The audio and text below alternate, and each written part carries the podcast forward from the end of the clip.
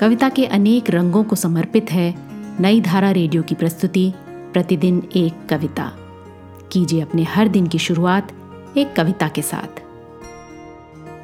आज सुनिए अंजू रंजन की कविता, फागुन। सुना रही हैं मनमीत नारंग। फागुन।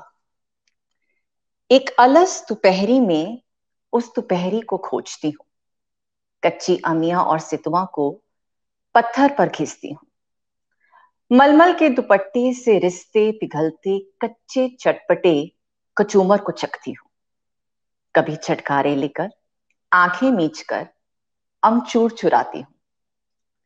उसी दोपहरी में पीले सरसों में छिपकर, कच्चे कोमल चने और मटर खाना चाहती हूँ।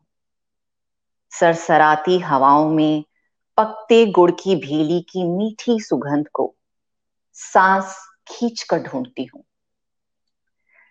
बसंत तो आ गया, पर वह सौगातें कहा? बसंत तो आ गया, पर वह सौगातें कहा? इस अलस दोपहर में उन चिन्हों को खोजती हूँ। उस टेसु भरे फागुन में रंगना चाहती हूँ। सहार ठहाके गुलाल भाँग मालपुए गुजिया और पकवान वाली होली में डूबी अपने देश को इस दोपहरी बहुत याद करती हूँ। आज की कविता को आप पॉडकास्ट के शो नोट्स में पढ़ सकते हैं। आप जहाँ भी प्रतिदिन एक कविता सुन रहे हैं, वहाँ अपने कमेंट्स शेयर करना ना भूलें।